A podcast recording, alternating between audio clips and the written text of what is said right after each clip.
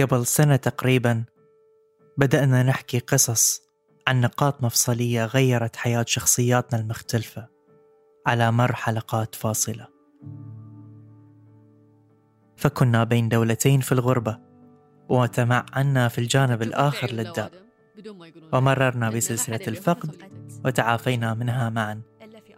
وأنجبنا الأطفال وشعرنا بالأمومة. وسافرنا حول العالم وتعلمنا بشغف. وصنعنا الفن بشغف وعزفنا الموسيقى على أكبر المسارح. وهاجرنا من الوطن لنختبر العالم.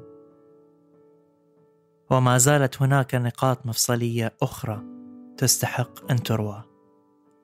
لما نؤمن فعلا نؤمن بالأثر اللي ممكن يتكون من كل إنسان حكينا قصته ومساعدة ولو شخص واحد في معاناته. بسبب كلمة أثر فيه. لما نستشعر اللحظة الفاصلة كل لحظة فاصلة في حياتنا وحياة اللي حوالينا مهما كانت صغيرة نوصل للقلب ونفهمه ونجبره. ولما وصلنا لنهاية الموسم وبدأنا نحضر للموسم القادم حسينا أن ودنا نغير من سردية القصص عشان نعيشكم الحكاية أكثر. وندخلكم في خباياها بكل تفصيل صوتي ممكن. هاي هي الحلقة الأخيرة من الموسم الأول من فاصلة. وفيها نعطيكم تصور عن اللي ينطركم في الموسم الثاني. تتغير الكيفية ويبقى المعنى. فكونوا بالقرب. وأنا على الأرض حسيت إن حالي واقفة عقب هذه. محاولة لمناقشة النقاط المفصلية في حياتنا. كل على سفر. هنا شبكة Kerning Cultures تستمعون لبرنامج فاصلة.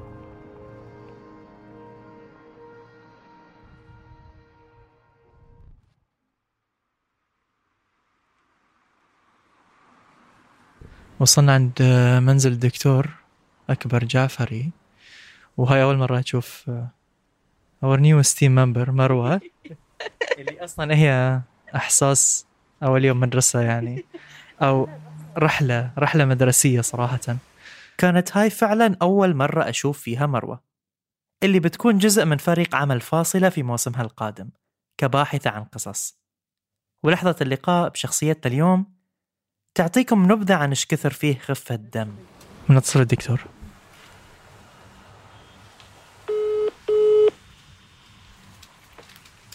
ألو؟ ألو السلام عليكم. أهلا مرحبا. مساء الخير دكتور. مساء النور. آه إحنا وصلنا. وصلتوا؟ حق شنو؟ ها؟ شنو فيه؟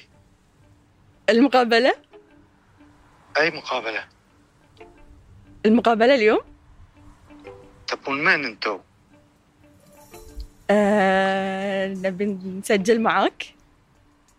فعليا كان قلبي بيطيح من مكانه وقعدت أفكر في مليون طريقة وسيناريو ممكن نحل فيه المشكلة. ولكن معاك دكتور؟ أي دكتور؟ دك- أنا سلمان سلمان الحربي. دكتور أكبر جعفري صح؟ دكتور والله. دكتور. ودخلنا عند البيت واستقبلنا بشربة ليمون بارد. يخفف علينا الوضع اللي حطانا فيه. مساء الخير دكتور. شلونك؟ الله يسامحك كيف أخبارك؟ أنا قلت شنو؟ لو مطول زيادة كان ما أعرف شو يصير قصتنا اليوم تشبه قصص كثيرة. لكن كل واحدة من هالقصص لها طابعها الخاص ومعطياتها اللي تغير من مساراتها المختلفة. ألو hello testing testing testing هذا صوت الدكتور أكبر جعفري وحكاية أكبر تتزامن مع حكاية البحرين ونهضتها قبل وبعد اكتشاف النفط وقيام المصانع. وكأنها درس تاريخي مبسط وحقيقي فيه تفاصيل بصرية نتمنى لو جيلنا الحالي يقدر يتخيلها على لسان اللي سبقونا. والبحرين كانت خضراء انتو يمكن ما لحقتوا. كانت وايد خضراء يعني من قصر القضيبية وانت جاي صوب آه، سقية سلمانية بلاد القديم وانت رايح صوب عداري ذاك صوب صوب البداية هاي كلها غابات. الشمس ما كانت توصل للأرض من من التشابك بين الأشجار. وكل الفواكه كانت موجودة. صوب السنابس كان في موز كان في بابايا. تروح شوي قدام كان في تشيكو كان في توت. فالمحلات كانت محلات بسيطة محلات محدودة محدودة السلع. فباب البحرين هذه القطعة السوق المسقف هذه يعني هاي ستريت. المحلات كانت راقية وبالذات كانوا يستهدفون موظفين الأجانب الغربيين مال بابكو. هذين أصلا سووا حق الأجانب. بعدين إحنا قدرنا إحنا ما كنا نقدر ندخل بسبب الأسعار. الأسعار ما كانت آه، مصممة لنا إحنا. وبهالتفاصيل نقدر نعرف أكثر عن فضول أكبر وميولة للاقتصاد وعن شكل البحرين في فترة الستينات اللي كان أكبر من مواليدها. الفترة اللي تغيرت فيها الشوارع إلى أنها تمتلي بالمحلات والمدارس والمستشفيات اللي كانت للحين غريبة على البحرينيين. لكن على الرغم من التطور السريع اللي يعيشه الاقتصاد البحريني إلا أن بعض التفاصيل الاجتماعية للحين ما كانت مواكبة لهذا التطور. الحياة كانت جميلة جدا كانت فيها صعوبات صعوبات جمة لأن تلك الأيام معدل العمر يمكن 45 50 فاليتم كان منتشر. حتى في الصف تشوف يعني في كل صف في أربعة خمسة خمسة أيتام. وفعلا كان أكبر أحد الأيتام في الصف يتيم الأم من دون أي ذكرى لها في باله. الوالدة توفت وأنا ما شفتها أبدا يعني ما ما عندي أي ذاكرة منها أبدا. كان في حاجز بيني وبين آه، الوالدة. شنو تتخيل كانت؟ عندي صورة منها. شفت الصورة. بس أتذكرها؟ لا ما في. كان في حائط. كانت هاي أول صفعة من الدنيا لأكبر. لأن فقد الأم ما يوازيه أي شيء في هالدنيا. ولو أنه ما كان عنده أي ذكرى لها هي الأمن والأمان اللي فقدهم بعد رحيلها من الدنيا. وتغير حال أكبر وأخوانه. من المعروف إلى المجهول. وبدأ يفكر في عمر الثلاث سنوات شلون بيعيش. أنا كنت أصغر واحد مع أخ وأخت هم كانوا صغار بعد. فهذه المرحلة أحس أنها كانت مرحلة صعبة جدا لأن كنا صغار وما كان في معانا أحد والوالد كان مريض. فيعني يقول أنا كان عمري ثلاث سنوات أربع سنوات أخوي الثاني خمس سنوات أختي ست سنوات. بس هذلين يعني الوالد بالكاد كان يقدر ينتج.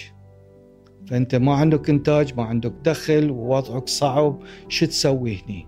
وبدأ المجهول يصعب عليه ماديا وبدأ يحس بالتيه بالوحدة وغياب الراحة النفسية. يعني كنا نعيش بالأقساط. يعني يوم هني يوم هناك يوم عند هاي الأخت يوم عند ديك الأخت يوم عند هذين يوم ذاك. حتى وصلت ان أنام في الشارع فترة. ما كانت الحياة مريحة وكانت مزعجة لأن الأهل كانوا بروحهم عندهم مشاكل وما عندهم لا طاقة ولا وقت لك أنت فأنت ما كنت تحس بالأمان ما تحس بالراحة. فالناس اللي يحتاجون أمان وراحة يروحون البيت. أنا إذا كنت أبي أمان وراحة كنت أطلع من البيت. ومن النوم في الشارع على الدجة إلى ميادين العمل تحت الشمس بدأت الحياة تضيق على أكبر المعيشة وتصعب عليه أنه يكون طفل وتحمله مسؤوليات شتى. بعدين مع مرور الزمن ما قدرت أواصل المدرسة. طلعت من المدرسة ولازم أروح أشتغل full time الحين. اشتغلت في الميناء. ميناء ليش واحد يقول ميناء؟ ميناء لأن ميناء سهل حصول على العمل. ومن هني تبدأ رحلة أكبر المهنية كعامل في الميناء أو حمالي مثل ما نقول. من أربع الفجر إلى ثمان الليل. بأجر يومي ما يتجاوز دينار ونص. عمل مرهق جسديا بأجر زهيد لكن ما كان باليد حيلة. بالنسبة للعمل كنت أستمتع بالعمل بالعمل يعني ما كنت أعاني ابدا. يعني اخشن وظيفه في المينا يعني في المينا مو بهالأسلوب كان. الحين في تكنولوجيا وفي رافعات لا كنا نشيل صناديق وفي حر القيف يعني وداخل نسميه خن داخل الخن يعني 50 70 80 متر تحت والجو حار برا بعد هني والسفينة حديد. يعني بس لا ما كنا ما كنا نعاني نفسيا. جسديا نتعب إذا كنا ياهل والأكل ما كان زين كانوا يجيبون لنا مجبوس يقولون مجبوس ربيان أنا ما شفت ربيان في ذيك. ويخلون لنا على نيوز بيبر على على الأرض كذي ويلا أكل. بس ما كنا نعاني لحد الآن ما أعاني من تلك التجربة ابدا. وكان بمعاش يومي أو راتب يومي. فنروح الصبح الساعة 4 الصبح نوقف عند الباص. ركبونا يعني عندنا شغل اليوم. ما ركبونا يعني ما في شغل.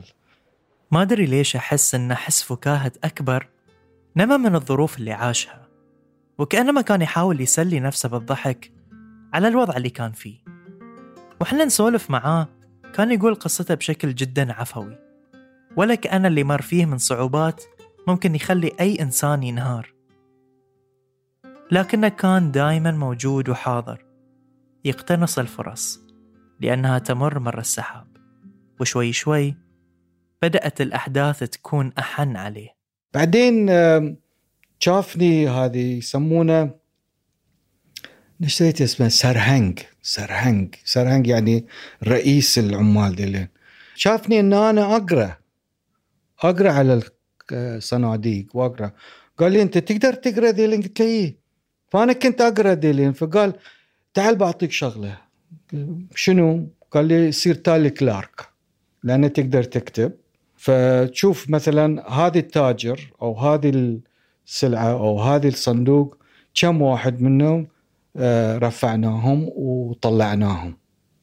وكنا نسوي مثل هاي الإحصاء نسوي إشارات وخمسة إشارات وخمسة. أنا يعطوني 25 وملابسي نظيفة الحين. لأن أنا واقف برا في يدي هذه آه، لوحة وقاعد آه، أكتب.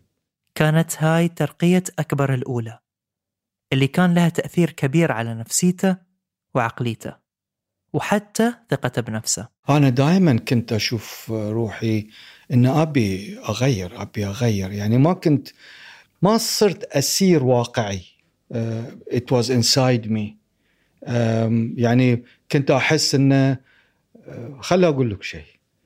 وأنا على ال deck هاي deck مال السفينة ظهر وأنا قاعدين الحين فترة الراحة أكلنا وهذلين وأنا طالع البحر أقول حق زملائي ترى أنا بروح الجامعة. ذيك الأيام ما كان في جامعة في البحرين. وبروح جامعة لندن. آه كان يقول قم قم قم قم روح طرار ويتشرط بعد. آه يبي يروح جامعة وجامعة لندن بعد. أنت أول روح جامعة أول روح خلص ابتدائية. أقول الإعدادية ما مالك هذا قم قم روح. ولأنه بدأ يسعى بدأ الكون يفتح له أبواب ما لها أي تفسير منطقي. وأنا شخصيا بعيدا عن كوني مقدم فاصلة أؤمن أن لا يمكن أن نفسر كل شيء في الدنيا. وفي أسئلة ما لها إجابات. وفي مناطق ما يستوعبها عقلنا المحض. وفي مساحات لا يمكن للعقل أن يتخيلها. ولما آمنت بهاي كله ارتحت أكثر. نرجع الأكبر. اللي أخذ القطار الخطأ إلى المكان الصح. قمت شوي متأخر. كم كان؟ خمسة ونص ست كذي. قلت يلا خلي أروح أروح آه، مشي. في الطريق شفت آه، مو بشباب يعني عمرهم 12 سنة 14 سنة 15 سنة. آه، في سني تقريبا شوي أكبر يمكن. قلت ما أنتم ليش قاعدين في هالوقت؟ في الصيف. فقالوا لي لا إحنا ننتظر باص مال بابكو نبي نروح عوالي في امتحان قبول لأنه فاتحين مدرسة جديدة. وعقب الامتحان بيعطونا أكل بلاش. ذيك الأيام أكل كافيتيريا مال البابكو يعني إذا أنت تاكل أن أنت تاكل في قصر. قلت تعال أنا الحين متأخر بيقصون من راتبي اني anyway. ليش ما أروح وياهم وآكل لي أكل بلاش؟ قلت أنا باجي وياكم يعني, يعني منو بيوقفك جيك كان في باص ميني باص اخضر ركبنا ويلا من المنامه. هاي الشوارع كانت خاليه ليه عوالي رحنا والله مدرسه حلوة فيها مكيفات وكل واحد يقعد على طاوله. أنا في المدرسة كل ثلاثة على طاوله. آه، فقدمنا الامتحان. الامتحان كان شيء عادي يعني اللغة الإنجليزية آه، رياضيات وهذولين كنت أعرفهم. لأن أنا ما انقطعت من القراءة. كنت أقرأ. كنت أروح British Council أي أي شيء يقطون في سلة المهملات كنت أخذهم. إصرار أكبر على العلم كان نابع من داخله. ما كان يتعذر بعدم وجود أي مصدر لدرجة إنه كان يقرأ حتى من سلة المهملات. ويستكمل المهمة اللي توقفت غصبا عنه. بسبب الفقر. أدينا الواجب رحنا أكلنا وانتهى الموضوع. يعني بالنسبة لي هذه المهمة انتهت. ولا يوم واحد اسمه حسين قال أكبر سمعت اسمك في في الإذاعة لأن أول ما كان في تلفزيونات وها. إذاعة حقي أنا اسمي أنا. مال شنو؟ أول شيء الوحيد اللي كان ممكن اسمك يطلع مال إهداء الأغاني. فقلت هاي ما يمكن مال أغاني دي لين بعدين أنا قلت يعني منو متفرغ الحين يهدي لي أنا أغاني الحين؟ قال لا لا هذه مو مو بأغاني لا. شيء كان له علاقة بعوالي جابوا عوالي ومدرسة شيء ويبونكم يوم السبت. عفوية الرحلة وجبة الغداء اللي استمتع فيها أكبر والرحلة في الميني باص الأخضر من المنامة إلى عوالي كانت باب لفرصة ما كانت في باله. قلنا إحنا إحنا المهمة انتهت كانه ما ما قاعدة تنتهي. يعني المهمة كانت إن ناكل بلاش ونرجع. في يوم ثاني أنا رايح المينا. على الجتي كان في تليفونات تشيل بس تشيل ما في قرص للأرقام هذه. تشيل الأوبريتر يطلع. والسماعة هلقت تبي لك شخصين يشيلوا آه، وال wire بعد كنا سيم كذي. قلت أبي إذاعة البحرين. من وين جت لي هالفكرة ان أتصل وأنا صغير؟ قلت يلا اتصلنا ولا طلع المرحوم إبراهيم كانو وكان مدير الإذاعة. فقلت أنا قايلين لي اسمك ظاهر على إذاعة مال شنو؟ قال شنو اسمك؟ اسمي أكبر جعفري. قال اصبر ولدي شوي. راح ورجع. قال مبروك ولدي. اقبلوك. اقبلوني على شنو؟ قال يبونك هاي المدرسة. ويوم السبت لازم تروح لهم. لكن كون أكبر من خلفية مادية عصيبة شوي. ما كان سهل عليه إنه يداوم لمدة طويلة. وهني نقدر نستشف ميوله الاقتصادية بشكل أوضح. اللي أصلا خلقت من أساس الحاجة لها. أنا كنت أخش فلوس. كنت أشتغل أصرف شوي وأخش. أظن أظن كنت محاسب جيد. يعني ما كنت مفلس. أغلب الأوقات ما كنت مفلس. بس كان في محدودية في في المال. لبست رحت اشتريت. وهاي رحنا شهر شهرين ثلاثة أشهر أربعة أشهر. فلسنا لأنه ما في دخل وفي صرف. فقلت له أستاذ كان اسمه سميث يعطينا الرياضيات. ان أعطيت الكتب. قلت له هذه أنا ما أقدر أرجع بعد هني. قال حق شنو؟ قلت يعني ما عندي فلوس. قال لي لا أنت ممكن تداوم الأسبوع الجاي؟ داوم الأسبوع الجاي قلت إن شاء الله. وبعد أن واجه معلمه بالحقيقة قدر إنه يتوصل لاتفاق يخليه يواصل مسيرته بحساباته المالية الدقيقة. بعدين يه اظن كان عقب عشرة أيام. قال لي لا اتفقنا إن نعطيك عشرة دينار. 10 دينار والكتب ذيلين بعد مجانا ودفاتر وهاي قلت له أتذكر آه، بالإنجليزي قلت قلت yeah now you are talking business ف 10 دينار تلك الأيام يعني مثل الحين واحد شاب يحصل له مثلا 100 150 دينار. المبلغ يمشي زين يعني. وال... والأشياء اللي بغينا ما كانت آه، غالية. مثلا تفصل لك باطلون مثلا ثلاثة دينار. ثلاثة دينار وانت عندك عشرة دينار فانت مو كل يوم تفصل بنطلون يعني بنطلون حق سنة سنتين. وبعد سنين صار حدث ثاني في تاريخ البحرين الصناعي والاقتصادي أثر على رحلة أكبر الشخصية بنوا ألبا. ألبا مصنع كبير بحاجة إلى عمالة ما في عمالة في البحرين أي واحد يروح ياخذونه. واحد يروح عنده يدين ورجلين ما عنده راس ما يخالف. تعال نبي شغل. إحنا رحنا نعرف إنجليزي نبربر بالإنجليزي. يعني عندنا راس. السنة الأولية اشتغلنا حق الصيف. بس يعني مولونا عطونا فلوس. بعدين قالوا لنا تعال. يا أخذونا وطرشونا إنجلترا. يعني بالهبل. يعني وصل آه، عددنا يوما ما إلى مئة طالب من طرف ألبا. تغير مسارة المهني كليا ودخل مجال الهندسة من أوسع أبوابه. مو بس لأنه صار يشتغل في ألبا بل لأنهم بدأوا يستثمرون في الطاقات الموجودة ويطرشونهم بريطانيا لكسب الخبرات. شوف الصيف البحرين كانت تتغير لأن هاي الشباب كانوا يرجعون ويهم غير. صارين حلوين وملابسهم حلوة ودائما رايحين وجايين شارع باب البحرين. حق يتلاقون ببعض وحتى يغازلون بعد. فهذه هذه المكان الوحيد اللي كان عندنا. وصار جزء لا يتجزأ من ألبا وصعد سلم الوظائف بسرعة عجيبة لما وصل لمناصب إدارية؟ لكن في نص أسلوب الحياة السريع. والإنجازات اللي ما تخلص. كان دائما يسعى أكبر للمزيد من التحديات ولو ما كانت موجودة يخلقها بين ماجستير ودكتوراه وهلم جرا رحنا إنجلترا درست أنا هندسة الكهربائية والإلكترونيات. بعد ما خلصت رجعتني ألبا أدرس هندسة صناعية. بعدين الماجستير سويت أثناء العمل. دكتوراه سويتها أثناء العمل. آه، كانت سهلة لا كانت ممكنة ولا قصار يعني إذا أنا سويت يعني أنت تقدر تسوي. فاشتغلت مهندس صناعي بعدين مهندس صناعي أول بعدين يوم عرضوا علي أصير مدير. رئيس التنفيذي ناداني قال لي يعني عارضين عليك هذه. وأنا من النوع اللي إذا تجي الفرصة ما أفكر مرتين. قال لي أبيك تفكر في الموضوع وترجع لنا. قلت ما أبي أفكر أنا أنا راضي.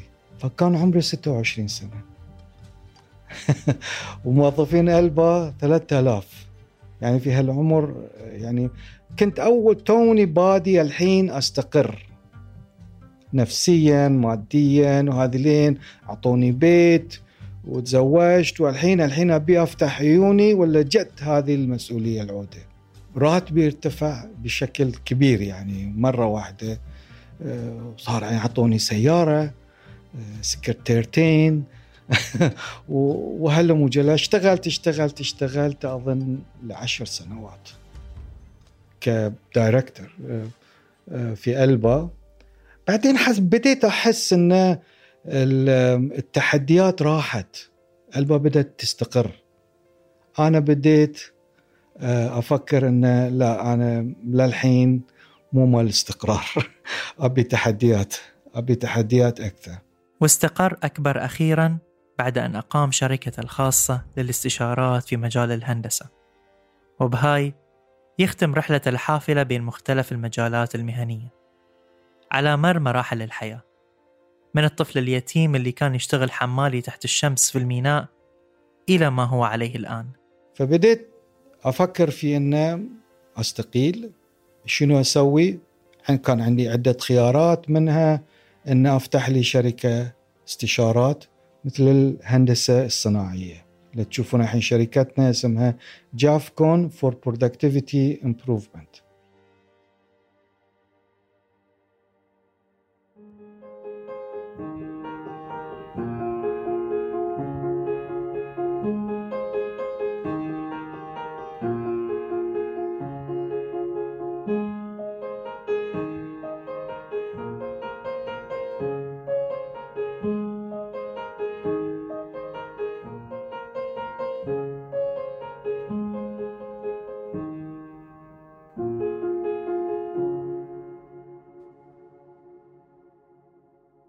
بعد كل هالصدمات والصعوبات والتحديات اللي ما قدرنا نحصيها والصفعات من كل مكان قدرنا نشوف أكبر مستقر سعيد وراضي. وكل ما حدث كان يجب عليه أن يحدث كما حدث بالتسلسل اللي صار فيه من دون أي عبثية بإيماني الشخصي وإيمان أكبر بعد. لكن هذه مو النهاية. كان في رحلة أعمق وأهم كانت تمشي بالتوازي مع رحلة أكبر المهنية. رحلة تودينا لعالم مختلف. عالم ما نقدر نوصل بحواسنا الخمسة بس بل لازم نكون في كامل حضورنا الواعي. بشهيق وزفير.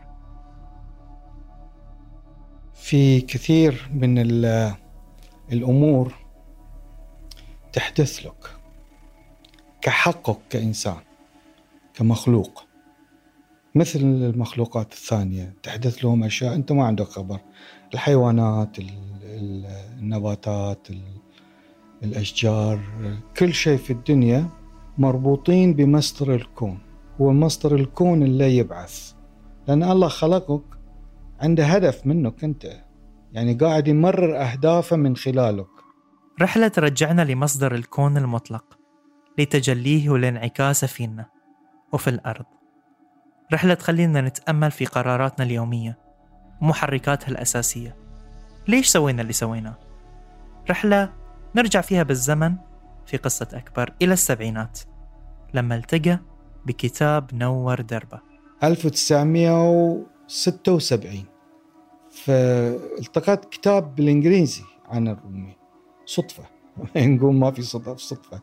آه كان مفروض علي أن أقرأ هذه الكتاب. كان كتيب اشتريته من سوق شعبي في بريطانيا. فتح عيني. جلال الدين الرومي. الشخصية اللي أنا عن نفسي أكن لها كل الحب وأتمنى الدخول في أعماق فلسفتها يوما ما. بعد أن قريت بعض من مقتطفات القصة الحقيقية في رواية قواعد العشق الأربعون. الرومي اللي كان يرافق أكبر في كل لحظات حياته. ولو أن انقطع عنا لفترة بسبب الشغل. بعدين انشغلت بالدراسة بعدين انشغلت بالشغل لكن بين فترة وفترة آه، كنت أحصل بعض المقالات أو أو كتب أقراهم وهذه بس ما كنت أركز. علاقة الرومي والتبريزي من أكثر العلاقات المبهمة في التاريخ بكل تفاصيلها التكوينية وعلى رأسها التصوف. أو الطريقة الصوفية لمجابهة الحياة والتقرب لله مصدر الكون. لكن ما راح ندش في تعقيداتها. بعد سنين من حادثة الكتاب قرر أكبر أنه يتفرغ للرومي والتبريزي ويكون علاقة روحانية تكسر حواجز الزمكان وتوصل لهم تفهمهم وتفكر مثلهم بكل توافق. تقريبا حوالي 1996 يس 94 5 6 في هالفترة. بديت يعني الحين أقرأ أقرأ كتب آه، ديوان شمس تبريزي. بديت أحلل شنو قصده وما أدري إيش. انسجمت مع الوتيرة هذه. الوتيرة اللي عنده لازم تفهم له. مو بكفاية تقرأ. ما تقدر تفهم له هذه لين إلا تكون يعني على على سجية روحانية. لين يقول لي شيء اقف أمامك كأنما أقف أمام المرأة. يعني شنو دي؟ أقف أمامك أمام المرأة. هذه حب. لأن أنا أوقف قدامك وأشوفك أنت كمرأة يعني أشوف روحي فيك. هو يعني في كثير من آه، أحكامه أو فكره أو آه، فلسفته ثابتة. كانت هذه الأشياء موجودة قبل الرومي. بس آه، الرومي جاء بأسلوب آخر. جاء باسلوب التجلي. يعني كأنه دخل هذه المفاهيم في الفن ويلقي أشعاره أو أبياته بنغمات موسيقية. وعلى الرغم من كل الإنجازات الظاهرية في مجالات العمل المختلفة اللي عاش فيها أكبر حياته كان يؤمن أن الحياة الحقيقية هي الحياة بالروح وكانت الروحانية هي الأصل قبل أي شيء ثاني. هي العنصر الثابت وما دون ذلك يمكن تغييره. أؤمن بالحياة الحياة الحقيقية في الروح. هو الأصل أنت لازم تكون روحاني أيا كنت. أنت كإنسان لازم تكون روحاني هذه أصلك. بعدين تصير اقتصادي تصير مهندس تصير أي شيء ثاني. أنت تودي وياك الروحانية في كل مكان لأن الأصل هذه. إحنا صاير عندنا العكس. نهدي الروحانية ونروح نركز على الاقتصاد بدون روحانية. اخذ روحانية في كل مكان معك يعني أنت حس بوجودك بوجودك الخلقي كل مكان. والروحانية بتعريف أكبر هو الحضور هو الوعي هي الفطرة هو الحدس هو المحرك الرئيسي اللي بعثنا فيه لهاي الحياة اللي يتكون من سبع عناصر أساسية. المعرفة أولا والنقاء والسلام والحب والسعادة والقوة أو الطاقة والحكمة. هاي العناصر في نظر أكبر والرومي تلازمنا في حياتنا منذ الولادة وما ممكن إنها تزول. تضيع فترة وترجع لما نرجع لها. وممكن إنها تتخذ أشكال عديدة منها مبادئنا وقيمنا اللي نسير عليها حياتنا وقراراتنا اليومية. ما كنت بعيد عن الروحانية والأمور الروحانية أثناء العمل. كنت وايد أشد يمكن مو بهالأسلوب الحالي بس كان عندي مثلا نقدر نقول مبادئ. يعني مبادئ كنت أدخلها في العمل. وكان عندي ضوابط. لا مو أنا كنت أقدر أحصل يمكن مئة مرة أكثر من ما عندي الآن. ولكن الضوابط ما كانت تسمح لي إن أنا كنت روحانيا آه، مقتنع إن أنا مو بحاجة إلى هذه. ناهيك؟ ولو إن النجاح مصطلح فضفاض ومستعمل وكليشيه وفي الأصل نسبي لكن رحلة أكبر المهنية كانت مثال موزون عن ماهية النجاح وكيفيته لكنه أتى من عز الألم. النجاح تحصله من خلال الصعوبات ومن خلال الألم. مو أنا أقول أكا علماء كثيرة منهم جلال الدين الرومي شمس تبريزي إكرتولي وهذين يعني يأكدون لنا ويتمنون أن تمر بمراحل صعبة. وأنا أتمنى لكم كل الألم. وبالذات في هذه الفترة.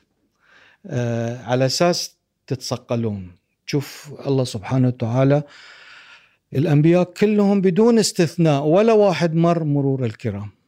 ولا واحد. كل واحد صفعات من كل صوب. هذه اللي توعي الإنسان. ولنا في بوذا خير مثال.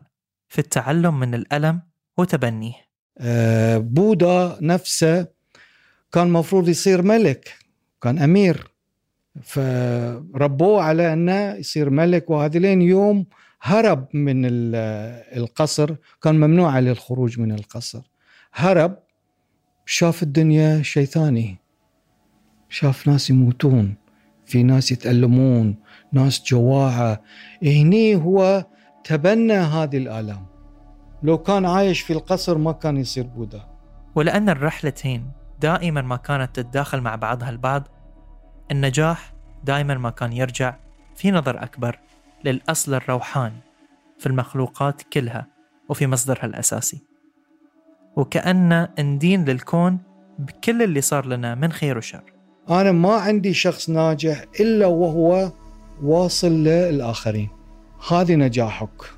مو بس الآخرين كبشر حتى الآخرين كمخلوقات أخرى والبيئة وما إلى ذلك. أن أنت ليش الله جابك أنت سألت روحك قد مرة ليش البلا أنت مو بولد أبوك أنت مو بولد أمك. أنت أنت جاي من خلالهم وليس منهم. زين. أنت سألت روحك إي وايد وايد يعني. أنا أنا أقول إن الله سبحانه وتعالى دائما إحنا نسميه الكون مصدر الكون. قاعد يمرر أي شيء قاعد أنا أسوي أنا أفكر إن أنا قررت اسويه no هو اللي قاعد يهديني. هل تحس إن إحنا عندنا free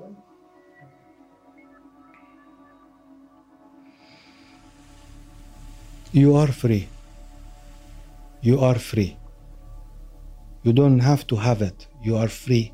تكوينك free. So you don't look for freedom. ومثل ما أكبر يؤمن أنا أؤمن كذلك أننا أحرار بتكويننا الإنساني لأن انعكاس الله مصدر الكون على الأرض.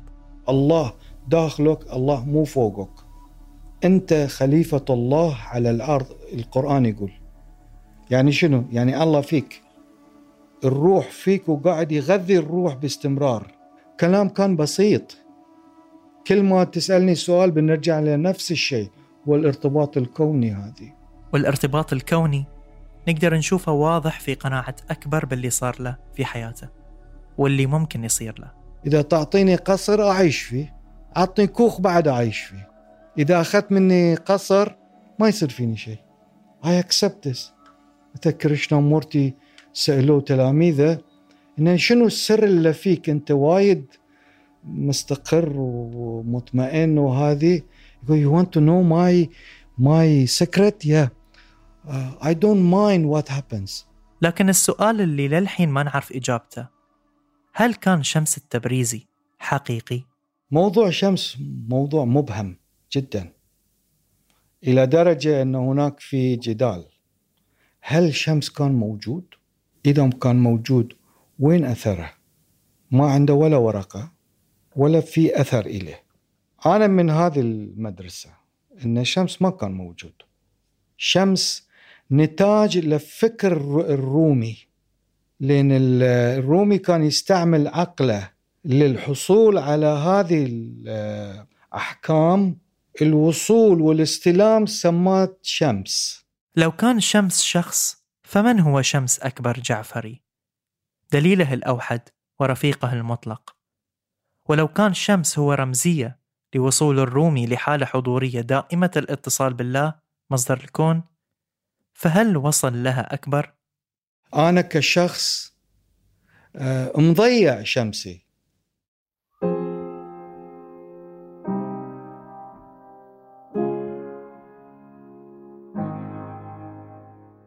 يعني ما أعرفه وينه؟ فيه وينه؟ ما أعرف. آه، لا أعرف عن هويته ولا أعرف بس أعرف أن قاعد أبحث عن هذا الشخص. آه، وصلت إليه نو واي يعني أعاني ساعات أن أبي أوصل أوصل. لأن قلت شمسي وشمس تبريزي مالي أنا معناته ما وصلت إلى المقصد.